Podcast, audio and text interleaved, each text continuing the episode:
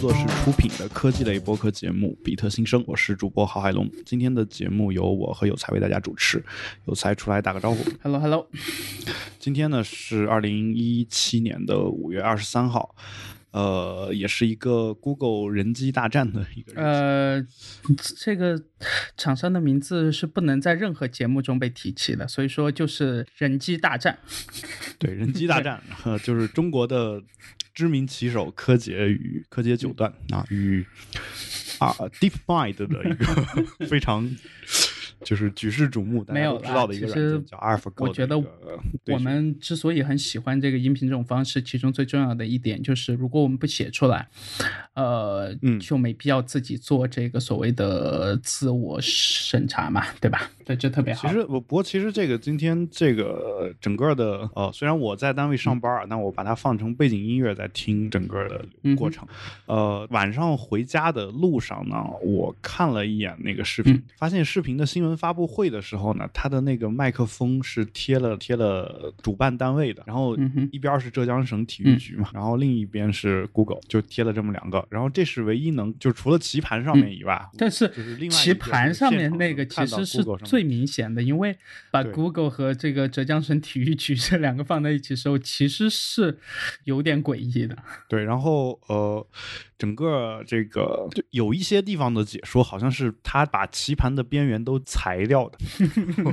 就只只只露一个棋盘出来然后再再解说，也有也有这种啊，或者说他用电子去模拟的去解说，嗯哼，有这种情况啊。但其实基本上呃，我在国内的就是或者大陆地区吧，看到的大部分直播的平台，呃，都是直播，要么就根本就没有开始，在开始之前就被掐了，然后要么就是直播的过程当中突然就停了啊。这个呃，我也遇这我看到一个还是很小的细节，我猜谷歌自己也不太嗯想这么做嘛，因为他们的这个 logo，、呃，很少用纯黑色，对吧？而且在一个嗯这个黄色的棋盘上面，其实并不算特别好看，就要用他们自己的那个多彩的那个配色，其实会更好看。但是可能为了衬这个浙江省体育局和左边的那个是什么，呃，还有一个、呃这个标志吧，我记得。然后其实挺奇怪的，因为我翻了一下之前在韩国的这个比赛的片段嘛，呃，他们用的是这个彩色的。哦，对，这这个我觉得也算是一个黑白的讽刺吧。其实他们用的是我没记错的话，应该是白色，啊纯白色的一个哦 logo，嗯。OK 是白色吗？纯白色的啊 logo，那我、嗯我怎么会记而？且它是在。蓝蓝底上啊，就它的棋盘上应该是没有的，就是棋盘的边缘。对，就在就它最上面嘛。摄像的时候说，嗯，对，在最上面。对，然后呃，我看了，我看了大嗯概四，我看了差不多快一半吧。对，看了嗯快一半。然后呃，之前是看那个谷歌自己官方给出来的，然后他不是专门弄了一个那个 events 嘛，然后呃，我不太喜欢它上面的解说，不管是中文还是英文的，然后我就切到那个 DeepMind 他们自己的这个 YouTube 上的 channel，然后呃，那个女解说员我觉得还挺有意思，她应该是一个韩国的棋手吧，然后专业程度应该是我见过的，呃，至少在用呃作为一个。韩国棋手用这个纯英文解说层面，我已我觉得他已经把整个的棋局和对棋盘的大体的预测讲的，可能要比这个谷歌这边，呃，自己提供的官方这个可能要相对比较清楚一点，我觉得。啊，你说的那个不不是官方的英文呃吗？，英文不是？不是，就不还真不是同一个东西。啊，是这样的，就是他们的解说都是换过人的，啊这样的吗中途，对我我我不清楚你是不是说你记得是同一个看看到不是吗？看看过去之后已经换人了，也有可能，呃，因为我觉得有这个可能性。对，对，然后因为中国这边的中文解说一开始是徐莹和华以嗯刚嘛，然后他们解说了一个小时之后，常浩夫妇就上上台了，嗯 然后常浩夫妇讲了一个小时，又又换成了徐莹和华以刚，然后因为这个华老师这个德高望重，然后又一直对解说上瘾了，对吧？然后一直没有下来，反正到最后我之前还偶尔会看那个常浩的比赛嘛，所以说还挺可惜的。就嗯到到最后点幕的时候，常常浩老师又上去去说了一下。嗯然后结束以后是樊辉和常浩两个人去给去给做的那个关键的节点的解说。嗯那你你你对这个这一场比赛怎么看吧？就今天这一盘，嗯，我觉得呃和去年比起来，再加上后面的一些他们自己官方人员出来的这个说法是，今天用的是这个所谓的单机版嘛，就当然不是那种就所谓的完全不联网的版本，但是确实和去年的那种，呃后台有整个一个那个大脑和中枢，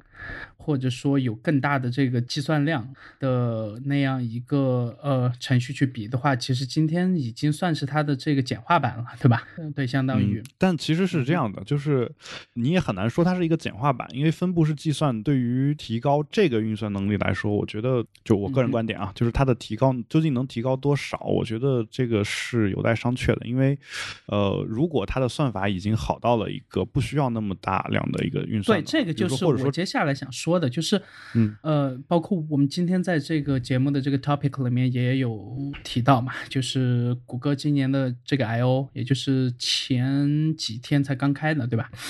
呃，嗯，他们现在自己做了自己的这个分布式运算的，从这个 CPU 到 GPU 到一整体的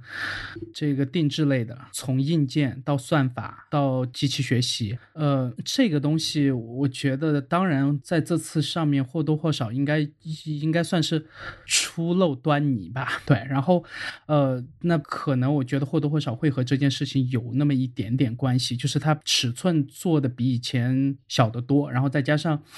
呃晶体面积可能也不需要那么大，然后再加上国内的这个嗯。特殊的网络环境，对吧？可能为了确保在最极端的情况下也能 让它比较好的这个运行，让比赛能这个继续下去。所以说我猜谷歌那边还是想了挺多办法的，但是呃还是有点遗憾，就是如果去年的那一套东西，谷歌自己提前说了，它不需要，是因为现在的这个比去年的那个还牛逼了。而不是说放一个，嗯，就是至少在至少在物理体积和面积，呃和极端的运算能力上，明显要比去年的那个是有一部分的这个减少的情况下，我觉得还是有点遗憾的。那当然，最后的结果就证明了，就它其实不需要那么大的这个所谓的中枢嘛。但是，呃，我觉得。可能这一年多一点点的时间，它这个算法包括机器学习，然后呃一些这个对大数据的采集和分析，可能是以几何倍数的方式来增长的。这个东西，我觉得对你应该说的是几何级数。嗯，我觉得这个东西，呃，就远比这一个棋盘要大得多得多。可能它对后来产生的意义，对，包括呃，柯洁自己在第一轮这个完了以后接受采访的时候也有说嘛，然后他觉得他有种那种见证历史的感觉，对吧？不，他说这个像在他感觉像是他心目当中的围棋上帝。对，就他是这么这么去说的啊。我我其实不太清楚当现场的，就我看了一些现场的棋局，就是呃很少看到先下四边嘛。这 个这个，嗯即使在那些所谓的呃所谓的词儿叫什么，就国手残谱里面也很少能看到。先下四边，难道不是围呃棋的一个定不式？是，你看他就是从四边往中间去走的那个过程，包括嗯呃，柯洁他自己也出来说了，就去年的时候，他观看在韩国的那场比赛的时候，他觉得还是像是一个在学呃人类的棋局，就感觉还是在和一个人在下，呃，但是到他这边今年的时候，他就感觉是一个，就是你你你你值的每一个子，在你这个放下去之前，它可能预测到的已经到了几十步以后了，这个我觉得特别恐怖。呃，我其实哦，对对你这个事儿，我还是持一点保留的意见啊。就是他他可能会想到你你下一步要下什么，嗯但是围棋的这个几十步以后，在我看来是个很虚的东西。呃，是很虚，就是从棋盘上，你要说象棋说你能算到几十步以后，那我觉得它是有实际意义。但是围棋，你说，比如说我开局还没落子儿的时候，你算到我几十步以后，就到了一定的这个棋量嘛。你比如说到呃，到双方各放至少四十子以后，就一个所谓的国手，我听说。应该能遇到十步之内了，呃，那我这个也算是这个道听途说了，或者说从一本日本的棋手，呃写的那个书里面所看到的。那当然真实性我自己也确实没办法去监测，因为我这辈子应该都不太 有可能去当一个国手了，呃，嗯，但是。就到我在我微博上 PO 那张图的时候，我看了一下，大概有四十五子左右了。然后，嗯，在那个时候，基本上柯洁，呃，柯洁下的速度就越来越偏慢，就是你会看他放子的时候有好几步，我觉得特别犹豫。呃，嗯，我觉得你一旦出现特别犹豫的时候，其实多少说明你心里是有一点点发虚的。对，这主要是我们还是能看出他犹豫来。对，你看阿尔法狗他犹豫了，你也不知道。对，OK，OK，好吧，你这个点，这个点，我觉得确实无法反驳。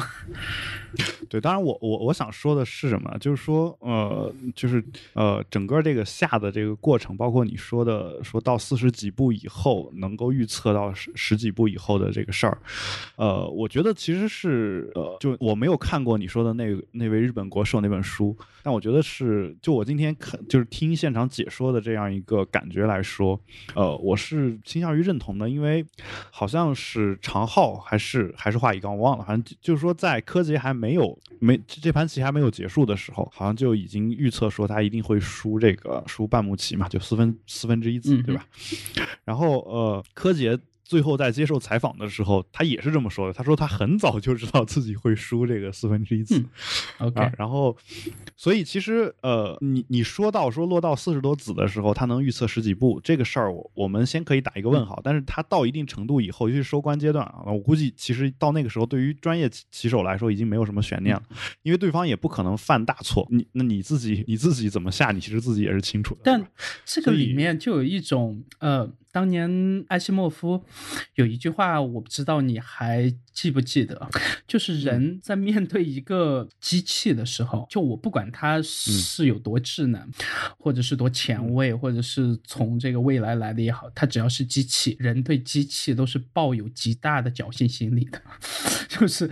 总会想着。呃，对吧？那既然是人人创造出来的机器嘛，呃，至少在我们所居住的目前的这个星球上，所有的机器，所有的古文明，是包括现代文明，全都是由人类这个创造出来的，对吧？那人就不可避免的会拥有一定所谓的这个上帝视角的倾向，就是会假设，呃，机器犯错的概率应该是不低于人的，这就是我觉得他们。超过人的那一天，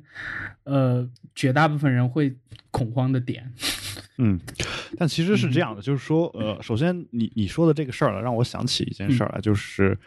呃，如果机器是我们人造的，然后最后机器的智力又超过了人，就我感觉是就是那个上帝创造了一块他举不起来的石头。对，是这样的。对，就这种对，而且对，然后就是再抛回来，就是之前呃古希腊神话吧，那个那个叫什么什么之肘是吧？那个阿迪什么之肘？阿卡琉斯之踵。然后就是呃，如果人类知道了神的这个弱点的话，那其实在这个里。里面机器和算法，嗯，他们就扮演了这个人的角色。那我们扮演了神的这个角色，但我们是亲手把自己的弱点 全盘托出交给他们的。这个其实更恐怖，因为当年我看那个呃古希腊神话的那些这个小故事的时候，我还记得我说，呃，可是他们是怎么发现他的这个致命的缺点的？对，然后嗯，后面发现是呃他们神里面自己起。内讧，然后有人把这个消息给泄露了。但是目前我们的状况是我们基本上无所保留的把能给机器呃能给这个学习算法的这些东西全部都毫无保留的给他们。对啊，所以东西不觉得有一天呃真有可能像是比如说这个霍金所抱的那种偏偏这个消极的态度？我觉得呃那个可能性是存在的，但是应该在。我们有生之年是看不到。对这个，就跟前天还是大大前天晚上，应该是有一天晚上和呃，在这个微博上，呃，那个叫沈浩波的诗人，呃，发了一条这个长微博嘛，然后就说，呃，诗歌和诗人这种这个创作和这个职业是永远不可能被机器和算法所取代的。呃，然后我看了一些评论吧，呃呃，很多呃是这个，比如说是他自己的同行，或者说呃你们的同行，对吧？对，因为你也常常去这个创作师嘛，呃，包括一些这个写电影剧本的、写小说的，然后包括像最后我有参与讨论的是那个阿怪老师，呃，就是他应该算是从台湾过来在大陆发展的一个程序员里面最出名的呃音乐人，音乐人里面最出名的程序员，对吧？呃，那他以这样一个身份，呃，都不算是跨界了。因为他这两件事情是真的可以很完美的这个衔接起来的，呃，那他的观点就是说，就我回了一条，我说，呃呃，哦，跳回去，应该是他先发的，就说他转发这条，然后说，呃，所有的诗人、作家，包括这个音乐人都应该。尝试去接受，就是有一天他们这些职业全都会被机器和算法给这个彻底取代的。然后我觉得他说的没有太大问题，但我确实对这个东西不算是特别了解，就是有写一些这方面的这个实验性的项目，包括谷歌开源的这个 TensorFlow，对吧？呃，但是和他。真的用这些东西来创作一些他音乐上面的这个不来作曲呀，或者去找一些这个写词时候意境上的这个收集呀啥之类的，就还是呃有点区别嘛。然后他给出的观点就是他觉得应该要比我想象的要快得多。我我其实就针对你刚才说的这一大堆东西啊，就我我其实有很有有这么几点看法吧。首先第一。一个就是我先说一下你说的有生之年看不到这个事儿啊，就这事儿其实今天在直播围棋的时候，华以刚也说过，说他在二十年前他他觉得这辈子遇不到一个能在围棋上超越人类的机器。OK，而且他其实年龄其实我好像有听到他说那句话，对对，我也对吧？然后大概是这个意思，他说根本想不到会有这这样一天，但是其实去年一出现就就举世震惊嘛，对吧？有有有这样一个情况存在，然后就我在。说说到沈浩波写的那条微博，那条微博呢，我看完其实五味杂陈，就是，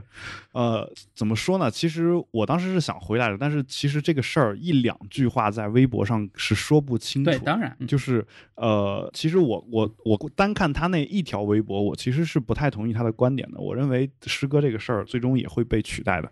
但是我有时候我反过来想过，其实是能够理解他为什么能发出这么一条微博来啊，就是其实。之前已经有一些像网易啊，或者是一些什么其他的网站做出过所谓的写诗机器人。嗯，这个这个你你也应该有所耳闻。有所耳闻，但是从来没有使用过。就是他们会把一些这个呃和某一些意境下面选出来的词做一个所谓的意象的拼贴嘛。但我不认为那是诗歌。对，所以说也没有。对我也我也不认为那是诗歌。但但其实有很多人认为那就是诗歌。呃，我觉得你要非说。说他是，他也是啊，因为，呃，你画一个句号，你非得说它是诗歌，其实你只要认为它是，我觉得也没有太大问题。你甚至可以说它是这个所谓的微小说呢，对吧？那你你就是我我我接着说我的观点啊，就是其实其实我说的是什么意思呢？就是说就算那些东西是诗歌，好比一个唐唐朝的人，然后随便照着格律的那个那个方式写了几句，就是语法上没有问题的话，对吧？这个写下来你也。很难说它就不是诗歌嘛，对吧？因为它是照着规矩来的嘛，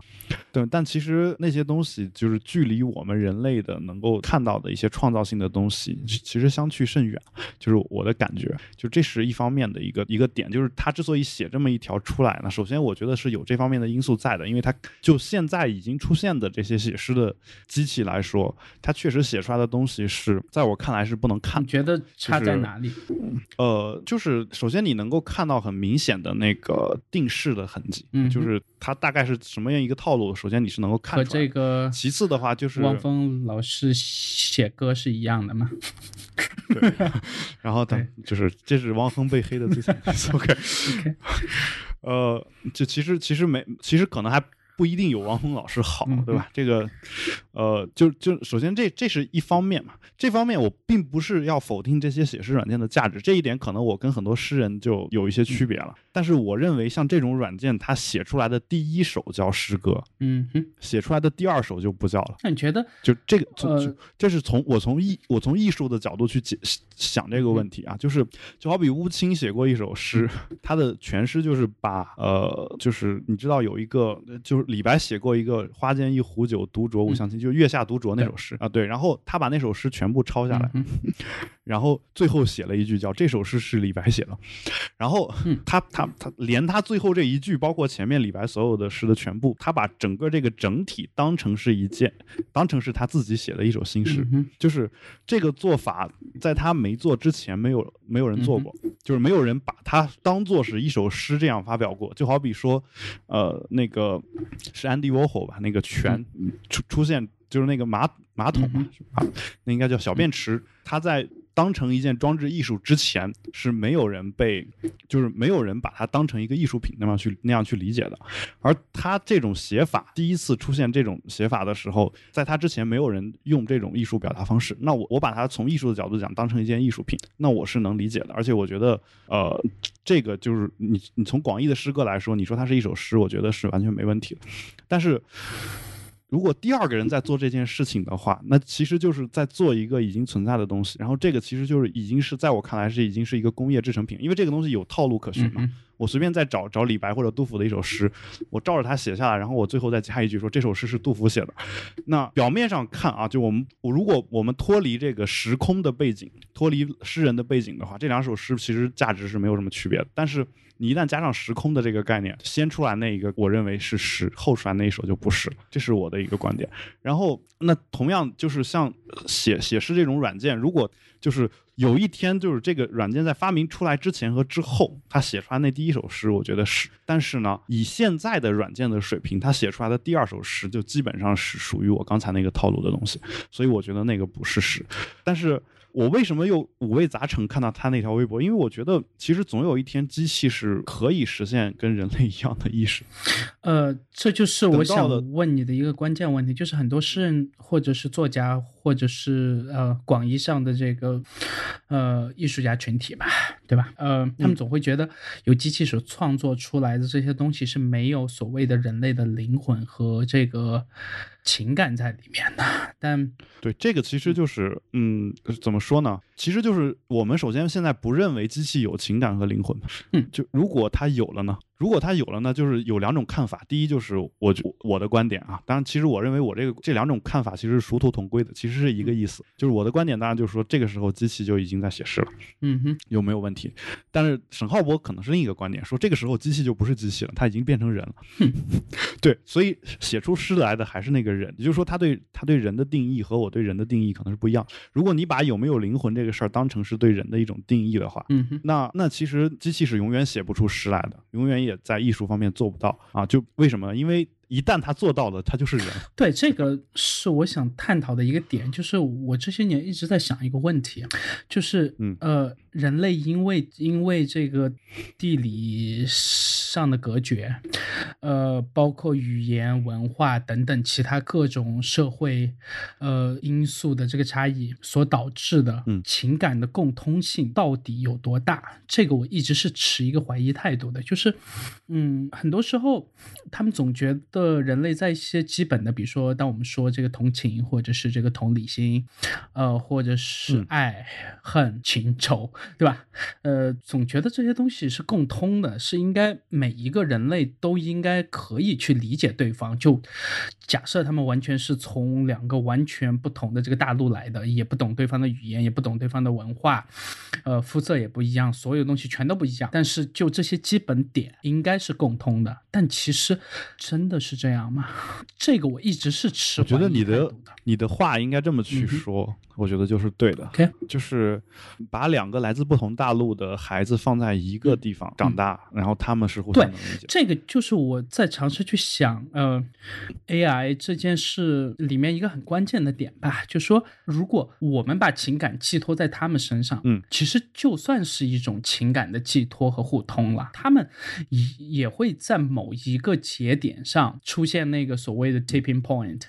会反过来去和我们互通，这个可能性呃我我觉得是存在的。我明白你的呃，就是我我我其实不太确定我是否明白你的意思啊，但就是说我想说的是什么呢？就是说其实，比如说我现在跟机器在做交流，我们先忽略就是视觉的，比如说这个人长得不像人这件事儿啊，就是比如说我假设就是一个盲人，然后我现在跟机器对话，然后机器能完全模拟出一个真人的说话的一个情况来，然后呃这个事儿我觉得实现起来也也不是很难，尤其是日日常的这种交流，对吧？然后那这个时候我可能会真的会跟他产生一些情感上的寄托，然后他其实也是能满足我们的这个情感需求。情感需求嘛呃哦、情感需求还没有问题就情感需求。然后呃，但其实这个事情是是是什么样子呢？就是说，呃，这个东西能让我。能让我说的一句话是什么呢？就针对这件事儿，我我想说的是，像这种机器人，它也许能写出平庸的诗。就是说，呃，只要这个情感的设定不是他自己觉醒产生的，而是人类给设定产生的，那么它永远有一个跳不出去的框在那儿。你觉得就是我们人类的不存在跳跳不出去的框还少吗？呃，我我我只能这么说，就是说我们存在着一种变异的可能，就当那种可能加在机器的身上我们的变异对他们可能就是算法的下一次的升级而已，可能要比我们还简单的多。但那里是人工控制的呀，就好比你人工给设定一个说到了一定程度以后，他们自己管自己，这个可能就是，呃，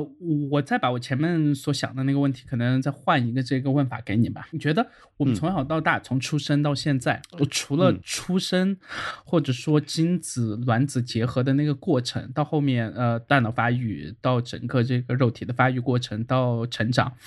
呃，我觉得肉体发育的过程反而比智商，然后包括一些情商、其他层面的东西要重要，因为肉体发育很多时候从外界摄取的一些东西，呃，不一定是由人类所创造的，就是它真的是可能就一直存在的，对吧？比如说这个水、空气，呃，或者说其他的一些东西。但是，呃，再反过来看，我们从小到大所受的，不管家庭教育、学校教育等等吧，包括出来以后的这个职业教育，然后呃，包括自己在家里自己学习成长的这个过程，何尝不能看作是我们如果把自己当做机器人，那嗯我们这些年被输入的这些东西，到了某一个节点，有可能升级成功，有可能升级失败。那我能不能也把我们自己看作一种，其实一直在被其他呃外界的一种无法去描述的这种外力去灌输所谓的这个算法，或者去倾注所谓的这个软件，或者说呃机器学习的一种呃以为自己更高级的存在，但其实说不定创造我们的人就真的在笑。这个假说，我觉得一直是存在的。就我到现在，我都没办法去排除人类的所有的思维，包括这个觉醒，真的是我们自发的这个东西。那我到现在都没办法彻想说的是什么呢？这个可能性。这个事儿其实就是我接下来要说的一件嗯事儿嘛，就是后设的一个问题，就是你作为人类的一份子，你有刚才的想法。如果机器有一天它作为机器的一份子，它也会有啊，也有了，对啊也有了刚才你那种想法的话，就比如说我现在是一个有情感的机器人，我知道我这样对你好的时候，你会给我一个正面反馈，或者说我知道这样是对你好。嗯，当他能够跳出来说，为什么我这样对你好呢？为什么我这样就是对你好呢？这个谁是谁给我设定的呢？他如果有这样一种想法的时候，那我觉得他其实已经实现了像人类的，就是至少实现了进进化到人类的第一步，对吧？就是。呃，但是你现在的问题在于说，其实这个后设有无穷多个，但是就是你我们目前有一个极大的假设，而且这个假设成不成立，嗯我到现在都不确定。就是我们假设由人类所创造出来的机器人的极限就应该是人类，但是没有这个假设，呃，我没有这个假设。绝大部分呃做这个行业的人，还是说尝试把人类的东西，就是把人类已知的东西倾注到他们身上。但是很多时候，我觉得青出于蓝而胜于蓝的这种故事，并不可，就并不是完全不可能的嘛。对，首先就是青出于蓝胜于蓝，它它也分级嘛，就是分这就是说我们经常说的你白种机器人，然后黑机器人和黄机器人是吗？啊，不是我的意思是说，呃，你你就你可以按数量级去理解，就是大家都是在一百以内的 还是说从一百到一千，从一千到一嗯万？就是呃，青出于蓝有有有两种，一种就是比如说我是六十，我我让你我我教会了你，然后你变成七十、嗯这个不是很可怕，可怕的是说，或者说大家所担心的是说，我现在是六十，我教会你，你说你自己进化成六百、嗯。然后就你玩我就跟就是我们人类去玩动物一样那种感觉，就就高出了一个层次嘛，在我们看来，就那种感觉。所以，嗯，这是两种不同的青出于蓝。那后者是否真的会发生？这事儿是一，就是后者是否会发生和你刚才所说的青出于蓝这个类比之间，它的关系有多大？我觉得这也是需要思考的。其次就是你你你给他灌输的确实是我们已知的东西、啊，或者说其实你真的知道？对吧然后呃，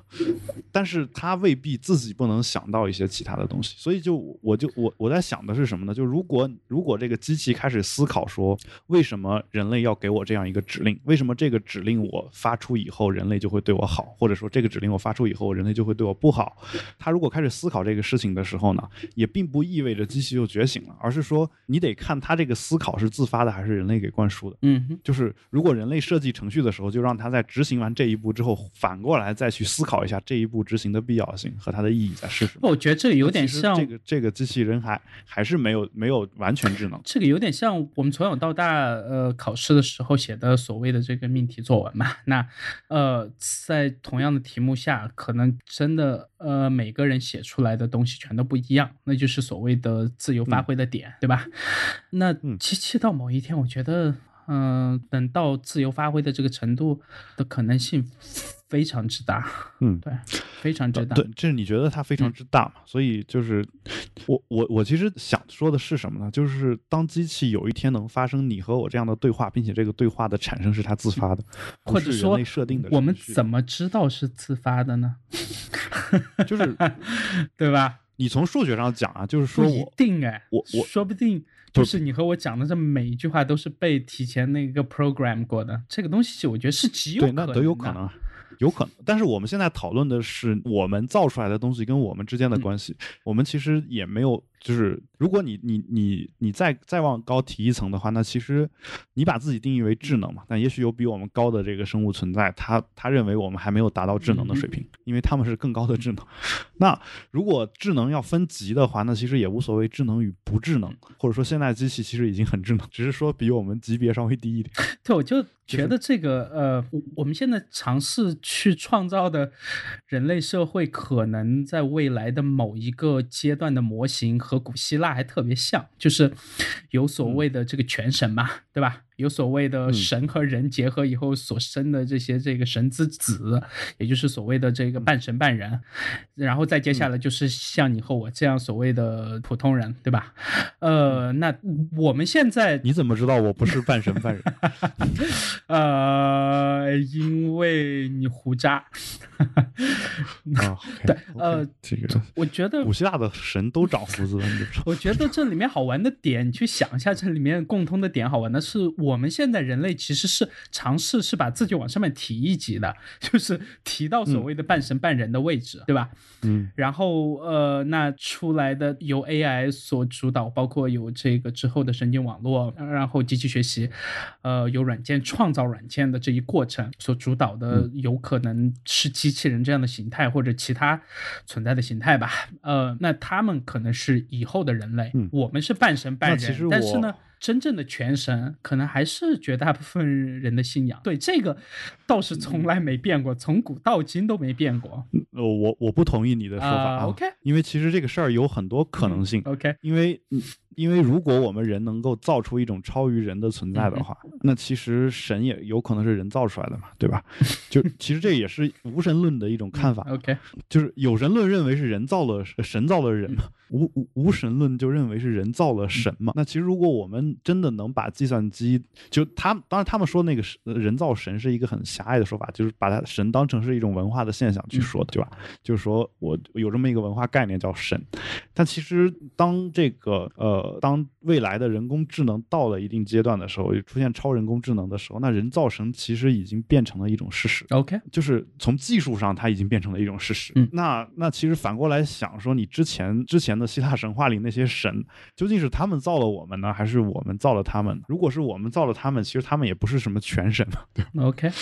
或者说全神其实也是由不全的神造出来的，这也有可能。对，就就你到最后，可能全世界是靠计算机的指导在在生活的嘛？这就为什么阿西莫夫，你既然提到他，其实有一个短篇的小说集里面讲到人类社会的某一阶段，所有的事情都是都是机器人在控制的，就所有的好与坏都机器人已经计算好。OK，就你你应该这样去干，应该那样去。我觉得放到呃今天的中国和一些国家的现实意义，就是，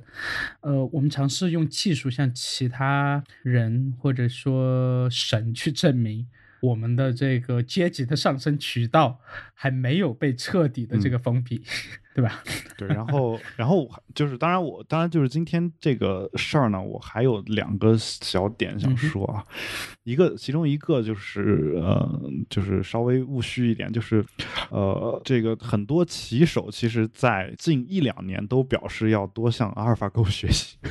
啊，或者说多向这种围棋的对弈软件去学习，甚至有一些棋手，包括柯洁这一次也下出了 AlphaGo 之前的一个招数嘛，对吧？然后呃，但是我其实在想这个事儿啊，就是呃，你你把机器如果当成是一个智能的存在的话，它其实它下那一步肯定是有道理的，对吧？就是它为什么要把那个棋放在那儿，有道理。那现在的问题就在于说，这些棋手在学习的过程当中，他需要他需要去去去思考这道这步棋的道理究竟在什么地方。嗯嗯，对吧？但其实这个这个事儿是这个机器没有告诉过我们的，而这件事情给连给机器设定程序的那些人也是不知道的，是相当于说机器是通过自己学习得来的。那这个这个东西难道嗯不是某种觉醒吗？只是说它还是处于一个朦胧的蒙昧时代的觉醒，就是我觉得已经不是蒙昧了，就跟我们作为人类个体之间也没办法彻底搞清楚对方的这个脑袋里面在想什么嘛，对吧？但是就是是是这样的，就是说，比如说我我下一步棋的时候，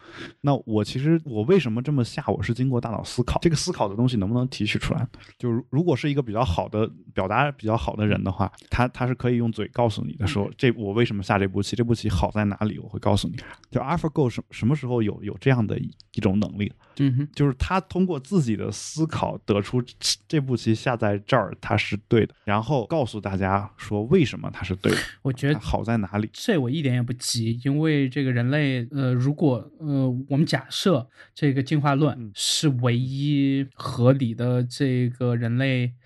由来 的这个理论的话，那人类从一个四肢四肢的这个动物，对吧？呃，叫什么？四嗯肢这个行走或或者是奔跑的动物，应该当年爬行的呃，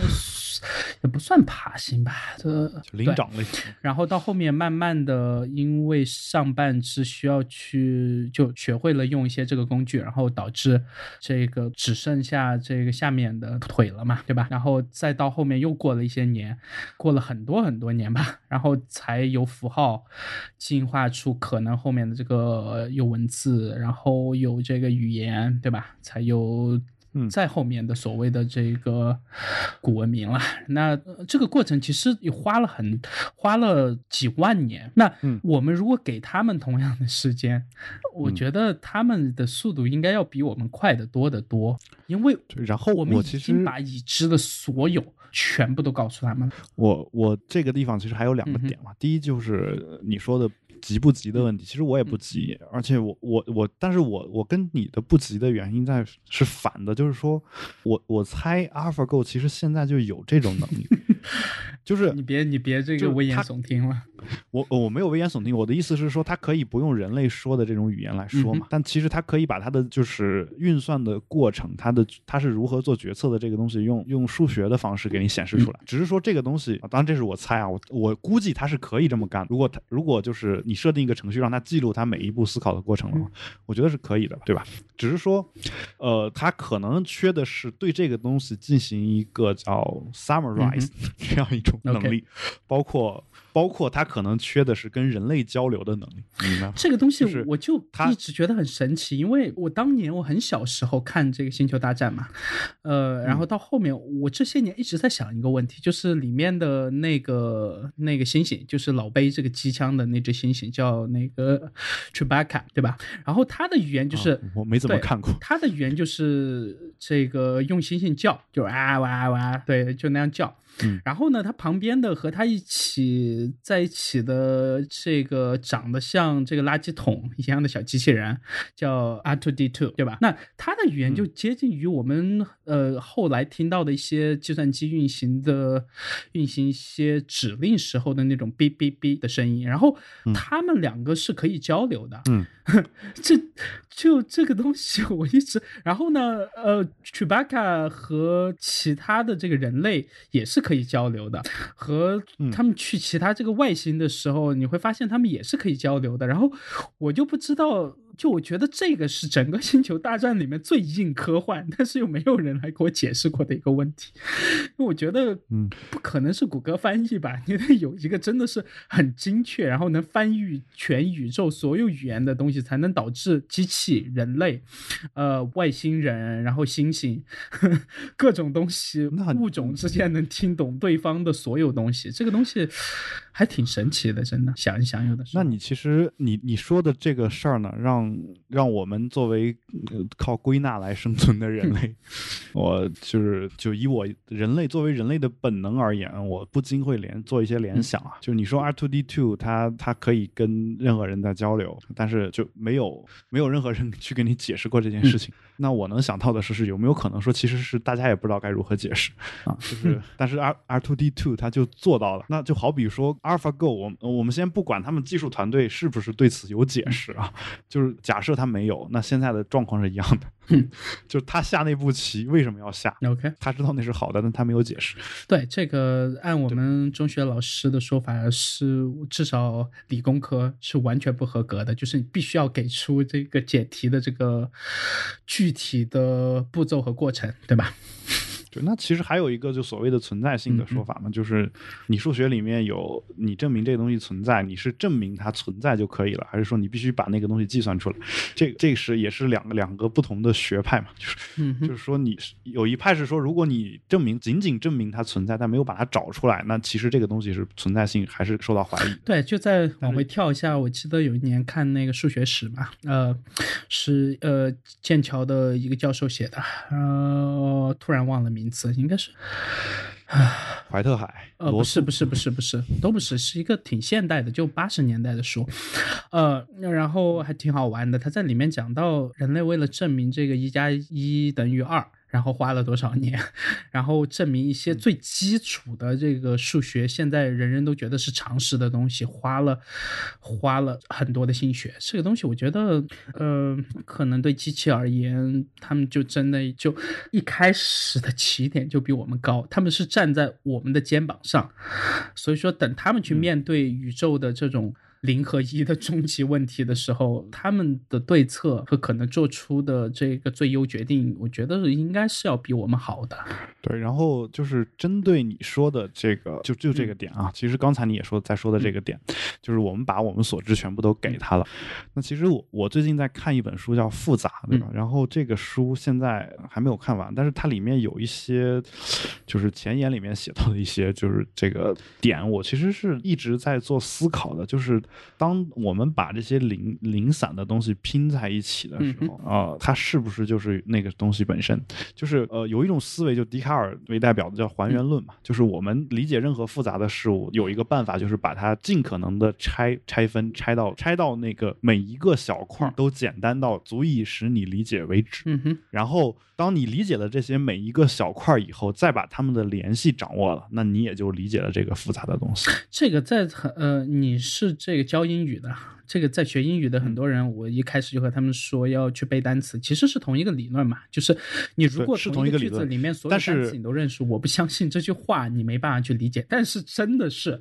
在一些特定的场啊景下面，但你没没你没有就有会你没有理人每一个单词都不认识，但是他没办法去给我描述这句话的最呃真实的意思。然后，然后我就你我你你可能只听到我一半的说法啊就是其实另一半是我我我刚才也说了，就是说你需要理解每一个元素，并且理解它之间的一个联系，嗯就是？一定要有序的这个排列排列才有啊意义。这这有序无序，这个跟可能跟英语有关系，但是跟我说的事儿可能不一定有关系。就是他们之间的关系，你也得得知道。然后呃，就是从还原论的角度讲，你可能就已经理解了这件事儿。但是有一些事情它不是这样，OK，就是有一些事情是你，比如说人，你能把它拆成细胞，嗯 然后你在我在想一个问题，就是呃，因为那本书我没看完，我不知道他那本书里面对此是怎么去解释的啊。就是因为这个是一个非常新的一个学科，嗯就是复叫复杂系统研究还是什么，就这么一个就是听起来好高大上。就是你为什么就是由一堆这种自然界的这种没有灵魂的东西，能够组成一个人有思想、有意识、有灵魂的这样或者说我们以为它是灵魂，啊，对，就是就或者说那个意识那个东西究竟是怎么产生的？因为如果你把人给解剖了，分成足够细小的单位，你也是一个不可能的细胞，找得到的嘛，对啊，然后这个这些细胞与细胞之间的联系，我也能搞清楚，我也彻底搞清楚。但是那个灵魂究竟是哪来的？那个意识究竟是哪这个就得问中医博大精深的这个经脉学了呀。你得先找到经脉在哪儿，是吧？对哦，你你你是这样的啊，就是我不开玩笑的说啊，虽然我一直对中医有很就跟你一样的看法，但是就从复杂系统 研究这个事儿来说，你不得不说它的这个整体上的这个感觉跟中医的思想还有点暗合，对，就是它是从是有一点整体的对整体的这个角度去去思考这个问题的，就是说其实会他会认为说从还原论角度去理解问题的一些东西是呃是不全面的吧，至少就好比我我上大学学学学过一就是其实我的这个专业最早是世界经济学的一个下属的一个专业，对吧？然后但世界经济学这个专业好像只有中国有。别的国家都有有有一个专业叫国际经济学，那这是两个不同的专业啊。就是，呃，那世界经济学和国际经济学的区别是什么呢？就除了所谓的马克思主义和非马克思主义以外，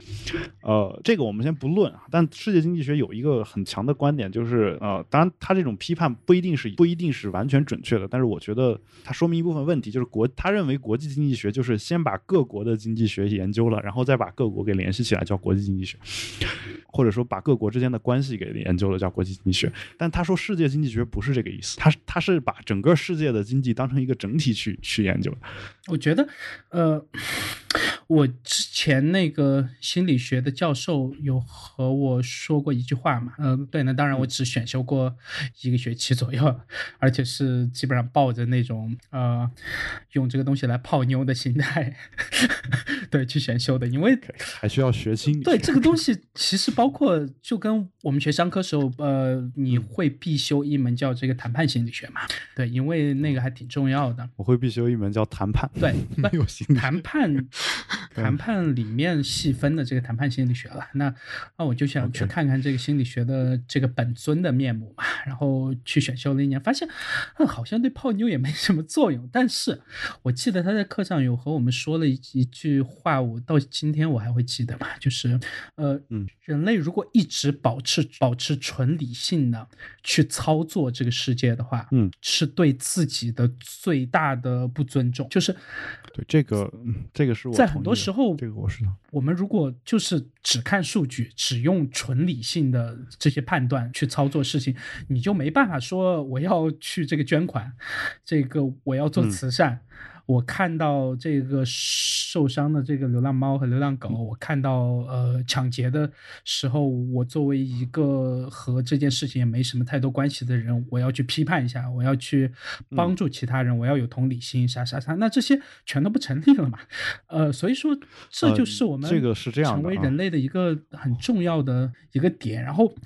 呃，再说回来，我觉得之前跳到你前面讲的这个关联的这个问题，我不知道在之前节目里面我也提到过没？就是呃，一些年前我看过一本书嘛，叫《质数的孤独》，对吧？嗯，呃，提到过。然后就是这本书里面的所有书页，就是它是不是有这个装帧的？你就是任意的，把任何一页，就像洗扑克牌一样，然后能洗开嘛？然后扑克牌，然后 就去读。呃，绝大部分时候读起来都是合理的，或者说你你可以去说服你自己，这样的情节也是可以被接受的。呃，我我觉得那个算是用人工智能，就是真的是人工和智能合作写出来的第一本书。呃，那个书挺神奇的，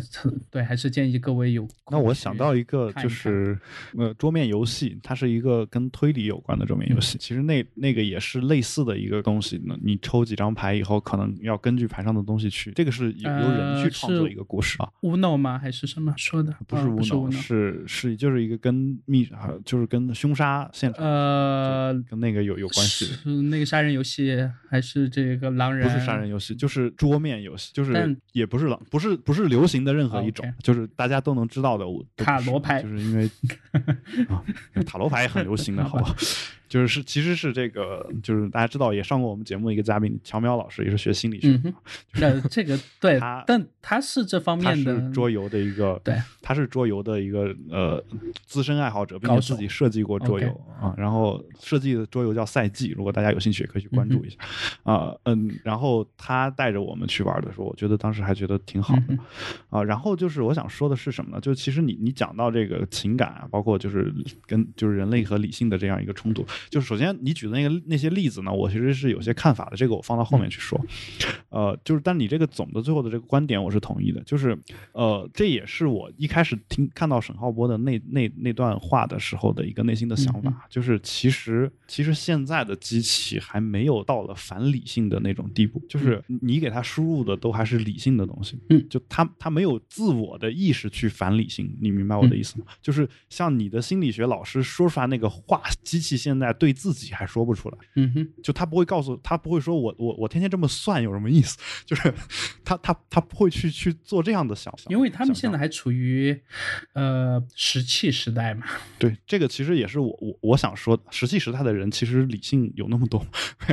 然后最主要的还是这个本能，不然其实人类花了那么多年，包括长痔疮这事儿，包括呃这个呃要去这个做手术。切掉那根那个十二指肠，对吧？呃，其实都是人类还在发育的一个侧面的这个证明吧，对吧？说还在进化，对，然后说退化有可能，然后就演化，对吧？这个对这个词现在呃，对演化，现在已经不就是那个 evolution 那个词已经好像基本不怎么翻译成进化了，就其实是演化的意思啊。然后嗯，然后我想说的是什么呢？就是说呃。就是就是反理性这个事儿啊，就现在机器还做不到，这是这是一个点。另一个点呢，就是理性从理性的这个角度去想这个事儿的话，我又想到笛卡尔，就是 OK，这个人好像就是他，就他他说这个他他好像写过一个，就是就好像就是他的第一个思考里面就是写的，就说他他怎么去区分这个做自己在做梦还是活在现实当中？呃。那个讲梦境的不是一般是其他那个叫什么？是那个黑塞？就是笛卡尔讲，OK，就就是就是笛卡尔，他但他他说的不是他其实主要想讲的不是梦境，他说的是说我我们要追求真理，但是现在我不知道我什么时候是在现实中，还是什么时候是在梦境当中，那我就选择去思考什么东西呢？我选择去思考那些无论在现实当中还是梦境当中都是对的的东西。对啊，比如说我在做梦的时候，前些年二加二也等于。前些年就拍了一部这个美剧嘛，然后后面也以这种方式结束了，叫这个叫这个迷失。对，然后我我不清楚啊。然后就是全剧基本上就是这样。对，然后就是说他做梦的时时候说二加二等于四，然后现实生活中二加二也等于四。那我能理解的就是说，构筑在理性上面的这些东西，而且、呃而且是理性的这种规则和法则，它其实是是是可以去求真的。就是说，呃，二加二等于四这件事情，我无论在做梦的时候还是在醒着的时候，都可以认为它是真的。嗯，但是呃，其他的东西还很多，那些东西就是笛卡尔的，就是那个那篇文章里面啊，如果我没记错的话，他的意思就是说，他要追求那些就无论在什么时候都是真的的那些东西，那才是他认为的真理。然后啊，但我有可能曲解了他的意思，这个请见谅，因为毕竟读过时间太长了。然后呃，但是呢，其实那除此之外，那些东西真真的就没有追求的价值嘛？而且其实整个理性这套规则，它是要服务于一些不是规则的东西的。那你推断的那个前提是真的，你怎么去确证，对吧？这个就比如说我我跟你做这个节目，前提是我们俩都现在还不是在做梦的时候，是醒着的时候在做，哎，不一定。是吗？哦，就这个这个前提，如果如果要有的话，那我我怎么去确证它？这个事情我们是不是需要探讨和研究一下嗯啊？然后这些事儿呢，我我觉得也是可以可以让大家去思考的，就是说，呃，其实有一些东西跟理性没关系，就是或者说理性它思考得不出一个结论，然后这些东西其实是构成人的一个人之所以为人的一个很重要的一些东西吧。然后，所以从这个角度上讲的话，就是我甚至觉得这些东西要比理性的东西要更多。嗯啊，之所以我们不讨论，因为我们讨论不清楚，我们讨论理性的东西讨论的更多。当然，让我们产生一种错觉，就是理性好像占占据了智能的全部或者是大部分。但如果非理性的东西更多的话，就存在一个问题，就是其实你作为人类，你也不知道该怎么把那些东西给机器。到现在为止还没有一个方法。那那现在的问题就在于说，在不存在这种方法的情况下，机器自己会觉醒吗？我觉得只要如果不会的，只要不起来这个反抗人类，还遵守那个阿西莫夫的那个机器人守则，三定律是吧？嗯，只要能遵守那个，我觉得觉醒就觉醒吧。对，那那现在的问题觉在于我还能买一个呃漂亮点的这个女朋友呢。那那我我我的问题是说，比如说现在自动驾驶汽车现在已经有这个伦理问题了，就是当它出车祸的时候，它应该保证车主最大限度的活下来，还是保证让最大限度的少少死人？呃，首先我到现在更倾向于认为什么，你知道吗？就是倾向于认为呃，汽？车行不存在这汽个问题车行业就不该存在了。就是啊无人驾驶可能是一个假说，呃，不，它是一个很好的技术，但我希望它应用于公共交通，比如说这个地铁、呃嗯公车或者其他一些方面，而不是说在私家车方面，因为嗯一旦在私家车这上面去推广的话，就会就存在道德困对境。，就会倒不一定都走到道德困境那一步，就是。呃，绝大部分人还是会自己开嘛。这个不管是嗯前期的这个普及问题，然后制造问题、软件问题，或者是呃经济问题，对吧？这个都是我们这些年看到的，不管是从这个特斯拉在内的这个电池车，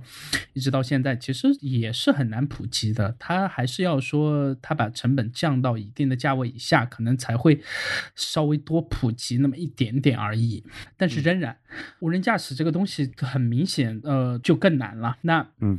呃，其实和共享单车这个东西有点像，就是说。包括嗯，包括那个特斯拉的这个创始人对吧？嗯，Elon Musk 自己成立的那个叫这个 Boring，呃，这个项目在他们自己那个呃加州总部的这个公司下面挖那个所谓的给私家车通行的下面很通畅的这个隧道，那就是一件很傻逼的事情啊！我就是觉得啊你花钱，他花钱去挖空整个城市，你花的还是公共的资源，而且但是呢，我作为私家车，我要开到你下面，钱是谁在收呢？我是这么去理解这事儿的，就是你你挖出来以后，他跑的就不一定是私家车了。他的想法是，一开始你的目的他的目的是给他们自己制造交通便利的特权，这个你没办法去否认吧？不，我我我不否认他的目的啊，但是其实目的有多少被实现了呢就是我的意思是说，他总得有一个由头去探索这种新的东西。呃，现在的问题就是说首先除了 Elon Musk 以外，别人没有没有这样的一种想法去干这个事儿。或者有也对呀也能想到这件事情背后的这个很很奇怪的这个逻辑的程度，因为这个事情就真的是，所以所以你还是从理性的角度在看这个问题。OK，但而且仅从理性的角度去去讲这个事儿，就是 Elon Musk 难道他他不懂这个道理吗？我在想他懂不懂不就是重要，重要的是他在用他作为这个有钱人的特权去干这件事儿。那当然，现在还是在难道他的不可以吗？嗯，不是，现在还在他的可控范围内，还在他自己公司这下面去挖，那我当然也没什么好说。他如果是到了一定程度要去挖全城，或者是要去连更多的城市的时候，啊，还需要特权，就呃，可能就比那个在城市里面的这个高架，或者是像这样的路的特权还多的时候，我觉得，我觉得那个时候就有很大问题了。就是一开始修这些路的时候，它不一定是为了跑公共交通，但是到最后，它有可能会为公共交通服务，这个你总能承认吧？就是嗯，我的理我的理解是说，他作为一个富人，为公共交通服务，并且他愿意般都是被市政给这个倒逼的。其实是他没有愿意他愿意为这个公共交通去做这个服务的，而是你你对啊这个人口数量到了一定级别以后，你不管你这个有钱人愿不愿意去接受，你都没有其他任何解决办法。对啊，我我我的意思就是说，有钱人其实不想干这个事儿嘛，所以他的理由绝对不会是为了发展公共交通去干这个事儿。但他一旦干了以后，他就有可能会被倒逼嘛对，就是这就是左派的观点啊。就其实我我在这个方面就是一个白左，这个方面，其实我不是那么认同左派的观点啊。但其实其实从右派的观点来讲是这个样子的，就是富人希望希望他的出行更加的便利，于是他就会自己掏钱去修路。他修完路以后，结果就穷人也可以用，就是这是右派的观点。左派的观点就是说，那个人有钱，咱们把他的把他钱拿过来分一点儿。就是所谓的，就说就是极端就是革命，然后不革命的话，就是至少也是高税收嘛，对吧？就我们累进税，然后多收收点税，然后收出来的税我再用到，不管是用到市政上，还是直接分给下面的。这个我是特别不赞同的，而且嗯之前凡是这么实验过的国家，包括你之前所待过的这个法国，最后不全都傻逼了吗？现在北欧还暂时没有，但是我其实我其实一直也不看好，因为我觉得这迟早是一个时间问题。就很很多人会拿北欧给我举例子，但是我我的我的答案也很简单，就时间还没有到，就是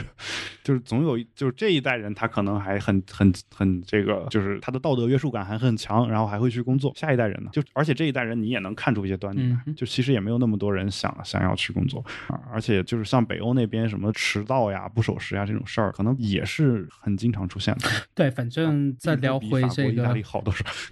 无人驾驶这事儿，呃，我最近就在想，这个真的不太适合先放在私家车上，可能等后面普及了以后再说吧。但目前的情况反而是在可控的范围内，在公共交通上，我觉得做尝试，比如说这个上海，呃，新开的那十、嗯第十几号线来着，十六还是十几？呃，这个具体我下来可能得去查一下了。然后现在就是彻底的这个无人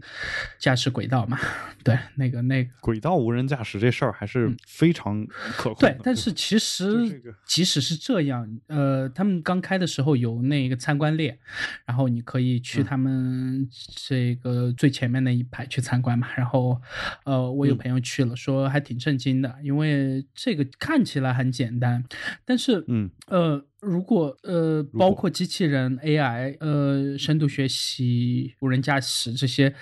那无人驾驶是他们的实现方式或者是应用场景之一了，对吧？那他们出来的目的是为了取代人类原本非常之枯燥嗯的一些这个工作，或者说，呃，每天都必须重复要去做的很多很枯燥的事儿的话，我觉得是合理的。但是再跳回去，如果我们每个人的生命中缺少了这些东西，啊嗯，至少在目前的人口数量下，啊，呃，真的会有很大的社会问题啊。就是为什么呢？呃，你是说对，如果比如说呃，这就是我觉得你你非要逼我讲一个我一直不敢讲的话？我觉得最需要被取代的这个工作，呃，我目前排在我心里排第一的应该是这个所谓的网络鉴黄师，是吧？对，就是、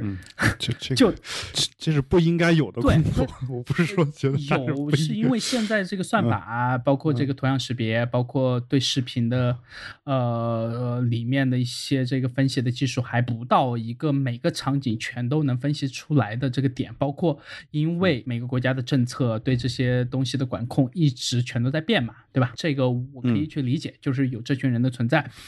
呃，但是呃，所有做过这些职业的人，只要他们有发过言的地方，你都会发现其实挺扭曲的，就是真的有些东西会对他们形成很大的这个心理上的这个创伤，包括一些包括一些极端的这个解剖的这个案例啊，对吧？一些东西，我觉得他们其实我的问是可以题是，或者说应该是被替代的，不然按人类目前的正常心理的这种活动来讲，对他们这个群体确实不是特别友好。我我的问题就是在于他们被替代了所造成的你所谓的社会问题是什么？呃，就是大面积失业啊，对，那他们在家待着就好了呀，呃，谁养？不是有机器人吗？呃，不，那你得赚钱，就算给机器人充电，你也得赚钱啊。不是，机器人可以发电呀。呃，就是你的意思就是，只要有了第一笔买这个机器人的钱，然后它就变成了你实际上的这个，呃就是你就是他所谓的这个奴隶主主人嘛然后对吧就大概他想，就是你可以靠他去赚钱，然后来养活你。对，你不一到时候你赚的不一定是钱了嘛，对吧？嗯，OK，就是 对吧？你你就为什么我一直觉得说有一个道理是对的，个因为大家都都在可能是合理的，对。对，然后大家大家一直都在说一个事儿，说什么财富自由啊，或者什么这种嗯说法。然后你往回想，说哪儿来那么多人财富自由啊？这个世界有钱人永远是那么那么极少数，嗯对吧？但是你往往未来去看的话，我我觉得这事儿是有可能，嗯就是你财富自由，你无非就是说我不用，就对于大部分人的定义来说啊，就他无非是说我不用为生计再去出卖自己的这个劳动对吧？那如果未来未来机器人已经到了那种程度的话，我觉得就是在一个比较好的社会，我觉得是可以承担一部分人不工作的这样一个情况的。比如说你，嗯有在你喜欢在家待着，嗯，对，我一般人也待不住啊。就是，但如果你真喜欢干这个事儿，那其实这个社会养你是没问题的，因为到那个时候已经不给大家其他人带来什么负担，你你带来的负担是那些机器人，那个机器人带来的那个负担，对于你养活你一个人来说，可能是可以忽略不计的。嗯，然后至于有一些人，他可能说我我还是喜欢工作，那他可以去做一些机器人做不了的事儿。那还有一些人是什么呢？就是说他其实也不是想工作，他有有他想做的事情，但是这个事儿呢，在传统社会当中是无法赚钱的。嗯哼，但是他在那个社会的时候，他就可以去做他的事事情了，对吧？当然，这是一个我认为它应该就是人工智能，它应该朝应该朝着这个方向去发展，应该应该发展的一个方向啊，就代代表最广大人民。对，就是说，你觉得我们目前所有的社会形态，或者说绝大部分人的工作都应该被取代，或者说，我觉得都应该被或取代者说嗯由他们来操作，但是这个利益既得者还是我们自己。对那要要不然干嘛我们生产他们呢？这是第一个点啊，就这是这静态的看法动态的看法就是嗯嗯嗯嗯，那你觉得适合人类的新职业是什么？还是说你觉得人类就去玩那些创作性的东西，比如说这个拍拍电影，然后写写诗歌，对，可以啊。然后写写这个小说，然后这个创作点这个音乐啥之类就 OK 了。甚至我觉得就是说，嗯，这是一个前期的一个阶段嘛。但当然，我的我的意思是说，其实由于我们还没到那个时间点，其实有很多这种新的东西，你还是没办法想出来。嗯就是你你的很多新职业，有可能到那个时候人还是要工作的，就是这就是这个听上去职业换了而已。好像所有人都会变成自己所谓的 pimp，也就是这个皮条客了。嗯，为因为你不觉得很像吗？为什么会很像就是我呃，那我去买几个机器人就好了呀，然后让他们，你就买几个然后对嗯，每个人去帮我创造一部分这个收入，或者说我这几个人我真的就买这个超漂亮的这个女孩，然后肌肤啊什么也完全这个模仿。啊，然后就嗯就直接开家这个妓院就好了。你还用开吗？你自己买就完了。然后问题就在于说，啊到那个时候，你对这个事儿可能不一定有兴趣。这是对，所以说你觉得很这个人类的这个性功能肯定是会退化的。对，我觉得绝对是会退化的，就尤其是大家都不愿意生育，然后愿意把自己的智能输进机器里面去，然后嗯，OK，对你这个，脑洞，然后还有一点就是你这个脑洞要比我之前想的还大一点，挺好的。还有一个点就是说，如果真的你能把机器人造的跟人一模一样，你完全可以按照你自己想象的那个样子去制造伴侣的话，其实你你对于所谓就男性来说，你对所谓美女的追求，因为你这个你不需要追求，你就可以马上实现。嗯嗯，那那这个事儿对你来说，其实就变得索然无味。嗯就是你知道有一些有一些人，就包括很多，这应该不会，因为你总有很多喜欢的这个 type，然后你想换嘛。对，你想可以换呀，就反正反正就是你如果把它还当成机器人的话，那你是可以换的。那你要换的话，就也没有什么道德道德问题啊。当然那那个时候可能有机器人的道德，这个再再说。那如果你还是把它当机器的话，你没有道德问题，你换随便换嘛，可能还有回收机器人的，就是嗯你也不用花钱，也不用什么，至少换就好了。我只如果这件事情能在我有生之年发生，我作为既得利益者，或者说最先接触这个形态的这群这个先锋吧，我觉得不要让我看到或者有任何的道德问题，因为一旦有道德问题的话，就会很麻烦嘛。对，这就是机器人学不会的，一个道德就把机器人玩死了。OK，就是就道德这玩意儿啊，就俩机器人打算谋反，然后你去跟他讲一洗洗洗个脑是吧？听一下这个，道德经。就是对，然后或者听一下《弟子规》这种，OK 你是我儿子，然后 OK，你是我造出来的，你得对我有孝心。然后怎么听上去，其实国内的大部分父母也是这样干的呀？对，这不这不就是最近的国学或者证明国内其实大部分人就是机器人的这个形态了。或者我这，或者反过来说，全世界只有中国能对付机器人谋反。OK OK，啊，好吧，那其实其实我我我本来还有一个问题，那这个就我们私底下再聊吧。然后今天我们节目要不就先做到这儿 OK 然后也也希望柯洁能够在未来能发挥出自己的水平。我觉得今天今天已经尽全力了，对，二十五号还有一场二十五号和二十七号各各各两场，然后二十六号有一场，有上午有一场，呃，一人配一机器对另一人配另一机器，鼓励和一台机器，鼓励和加阿尔法狗对联校加阿尔法呃，你觉得然后呃，不不管是这个团战还是其他的，我们有，嗯，就是作为人类有胜的一线希望嘛？有任何的本来胜算吗？今天觉得，嗯，今天之前我还没、没想好啊，但今天之后呢，因为柯洁只输了半目棋嘛，就是这个，但这个对于半目棋的说法有很多，有一种说法就是，包括 AlphaGo 自己的工作人员也在说，其实 AlphaGo 它保证的是胜率，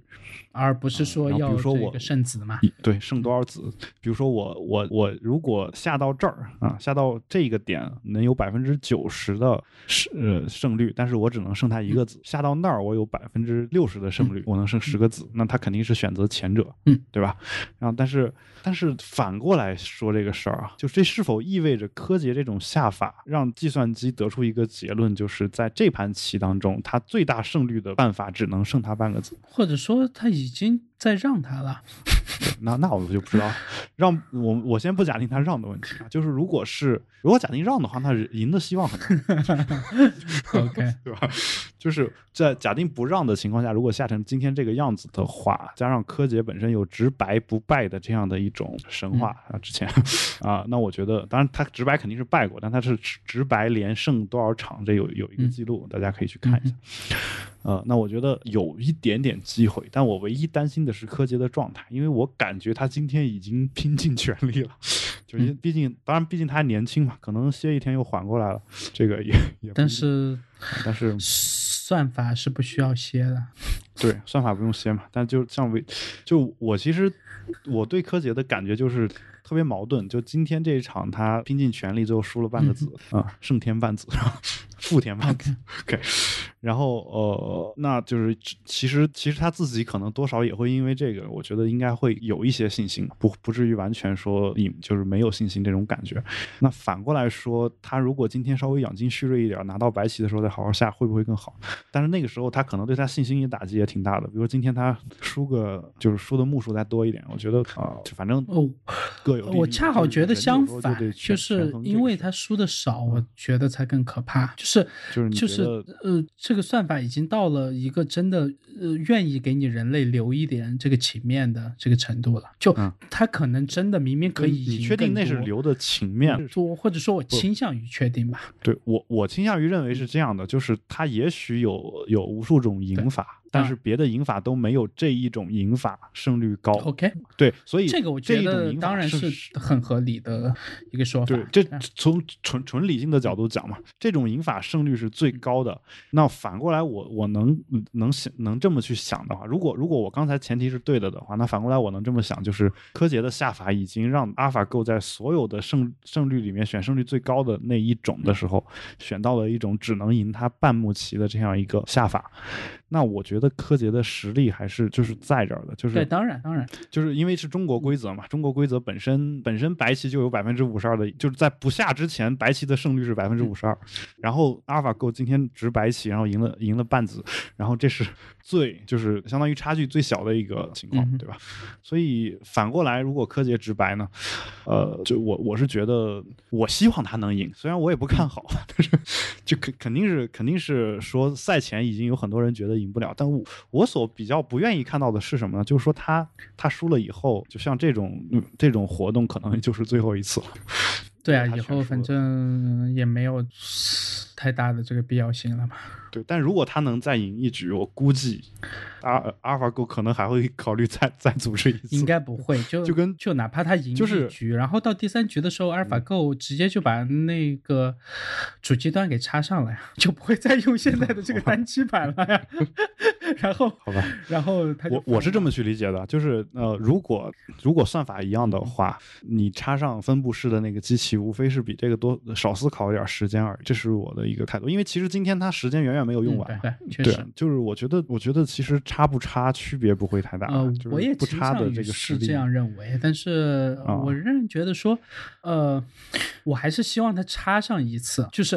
啊就是让大家真的呃按当年韩国那个棋圣输的时候的那嗯个完整的模型，但是你的算法、你的所有东西全都有升级，而不是说你这次的形态有改变。嗯，那我期待柯对柯洁赢了之后提要求。对，就是真的就就插上去年李，世石不就哎，嗯赢了以后提的要求嘛？对，去年赢了之后说我想下黑棋，然后就不踩先了。我觉得至如少果他直直白能赢的话，估计我怀疑柯洁直白如果赢了的话，他也会向李世石提那个要求，就是我下一下一把我还是下黑棋，OK，就是就有可能是这样的，因为就就中国规则，反正还是白棋的胜率更高嘛。对对，确实是。就我我其实一直心里面有一个疑问，就是如果今天用的不是中国规则的话，阿尔法狗会不会换一种下法？就是因为如果不是中国规则，柯洁就赢了嘛。就按如果还是这这种想法，就今天这种嗯，就完会吧？我觉得会，他们肯定来之前是有很长期的这个准备的呀。对，这个嗯对，然后这个肯定。是不过不过今天这个发布会完了之后啊，新闻发布会完了之后，我觉得嗯，我特别就是我其实现在都想去翻一下他们的论文，OK 虽然虽然不一定看得懂啊，但是还是想看一看。啊，可以可以参与到这个改变人类、改变人类这个命运和未来的这个事业里面来。因为因为是就是我经常能从我看不懂的东西里面学到很多东西，对，这个我我觉得特别享还受这个挺正常的。就是对，那不然呃你全都能看懂，全都懂的话，那你还去看它干嘛呢？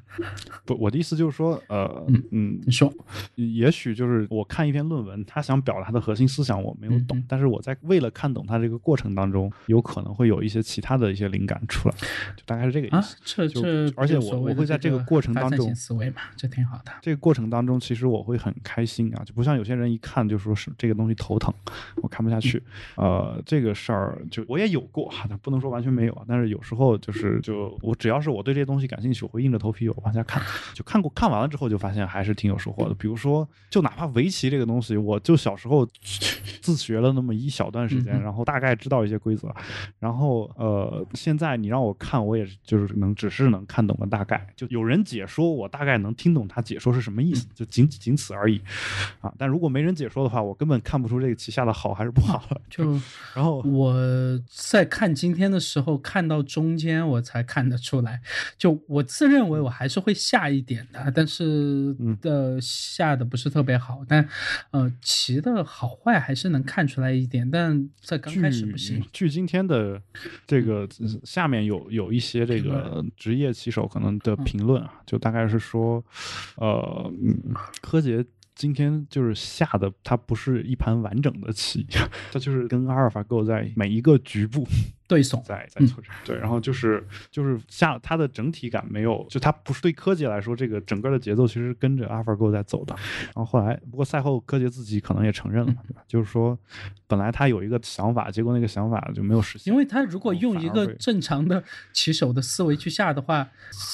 这个阿尔法狗已经知道了它已知的人类所有最牛逼的从古到今的棋手所有的这个缺点了嘛？对，但其实是这样的，就是呃，阿尔法狗不柯洁最近的在维甲联赛其实输棋还挺多的，嗯就原因就是因为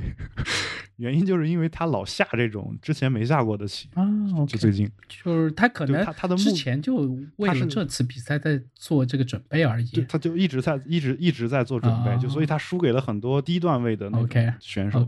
就是五好像是五段六段这种选手都都能输。然后，但是嗯就今天包括今天那个点三三，就是也是之前没有用过的嗯对人类棋手，然后他他去用嘛，然后所以呃，我觉得他是他是做过准备的。然后就是，但有网友在说说说这个说阿尔法狗会不会学习柯洁前段时间在维甲联赛的欺负？嗯 这我觉得 这个一点难度都没有啊。对，然后是没难度，但是他们会不会去学习呢？这个我觉得应该特别快啊，学的时候非常快。嗯，对，然后就他们的点在于说，他像 AlphaGo 还需不需要针对柯洁再去学了？就是我我要跟他下棋的话，那很可能对谷歌来讲只是一个搜索嗯应该结果是不需要的和图像识别而已。嗯 对，就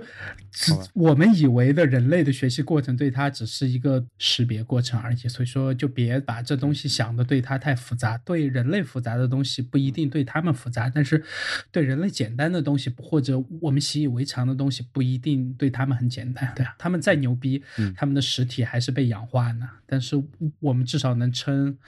百八十年，对吧？什么硬盘嗯、不是，就是这个人的肉身嘛。肉身啊，就是呃，你说百八十年 哦，你说你说电脑的肉也就会被氧化是吧？是啊这个意思哦。就我还以为你是你谈到这个究竟人把意识注到电脑里面算长生了，是吧？电脑意识注到人里面算长生。我觉得科幻片里面探讨的还挺多的，大家可以去找一找看。就包括前段时间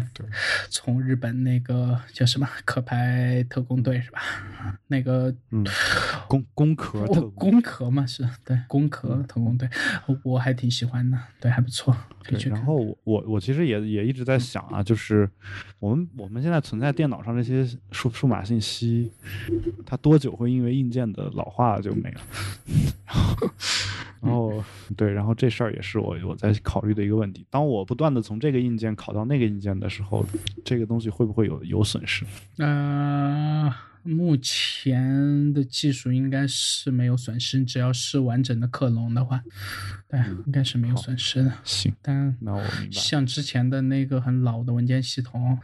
有一些这个碎片，我觉得 Windows 在之前装机的时候就有可能有损失。呃，这个 Mac 的 Time Machine 这个东西，其实在恢复的时候也会有，所以说还是建议大家用，比如说呃 Carbon Cloner 这种东西去做一个全盘的这个克隆，这个其实是最方便的，对，包括一些其他的工具。对这个呃，之前推荐过的那个，就你前面说到，嗯，你常常因为学一件东西，然后触类旁通，呃，可能这件主要是或者说，呃，出发的时候想学的东西没学会，但是在这个沿途学会了很多东西。我就想起这些年一直在用那个叫 Devon Agent 嘛，就是它这个嗯绿颜色图标那个专业的呃可定制的浏览器。器嘛，然后它会用图表的形式来给你显现出这些你搜索的关键词之间的这个关系，然后有一个关键词再延伸到其他关键词，然后呃，我我考虑未来挖掘一下这个这个软件，因为我一直在用，其实我之前用的很多用的不是那么多，特别喜欢，就而且它会过滤，比如说重复结果，然后同时把几十个搜索引擎的结果全部涵盖在一起，然后把之间同样的这个这个链接，然后包括一些结果全部帮你过滤到，就相当于你搜索一次其实是搜了几十个，对，嗯，都，还挺好的。好，那那我们今天这个节目就先做到这儿，也感谢大家的收听啊。今天我我是专门换了一个动圈的麦克风啊，没有用电容麦克风，看一下今天的这个录音效果究竟怎么样。呃，也欢迎大家就是继续给我们提这些宝贵的意见吧。呃，如果有任何的问题呢，也欢迎大家通过社交网络与我们取得联系。我们的微博是比特新生四个汉字，我们的 Twitter 和 Instagram 账号呢都是 Bitvoice FM，也欢迎大家加入我们比特新生的 Telegram 群。啊，群的地址呢，你可以直接在浏览器里面输 T。点 me 就 t 点 me 斜杠比特新生的全拼啊，就比特新生四个字的拼音，然后直接在浏览器里面输入啊，在你电脑上或者手机上有这个呃 Telegram 这个软件的时候呢，你就可以加入我们的群聊讨论当中啊。虽然我们的人数并不是中文这些圈子里面最多的，但是就我加的这些无数个圈子里面来看的话，我们讨论的条条数是最多的，经常这个经常说有。有有人说一周没看啊，或者说两三天没看，一个周末没看，就里面出现了一千多条未读 啊，所以大家如果有兴趣，也可以，你可以进来看啊。但是大家尽可以把它关，就设置成静音，然后在你想起来的时候点开看一看。我经常在里面能看到很多激发我灵感的东西。呃，你难道说的是我由我所引起的那些话题吗？啊，你不要这样。你的话题我基本基本不看。好，你的话题好。这个每你的话题我每周跟你聊了一个多小时呢，对吧 OK，但是我聊的很少，在这个群里面或者其他渠道，就还是尝试大家可以去去这个群里面去渠道区分的挺清晰的。对，因为其实嗯，就是就底线问题嘛，对吧？就有些地方底线就比较低一点，然后呃，对吧？所以大家有兴趣听有才的一些奇思妙想、诡异观点的话，也可以去看一看。那么今天这个节目就做到这儿啊，我们下期再见。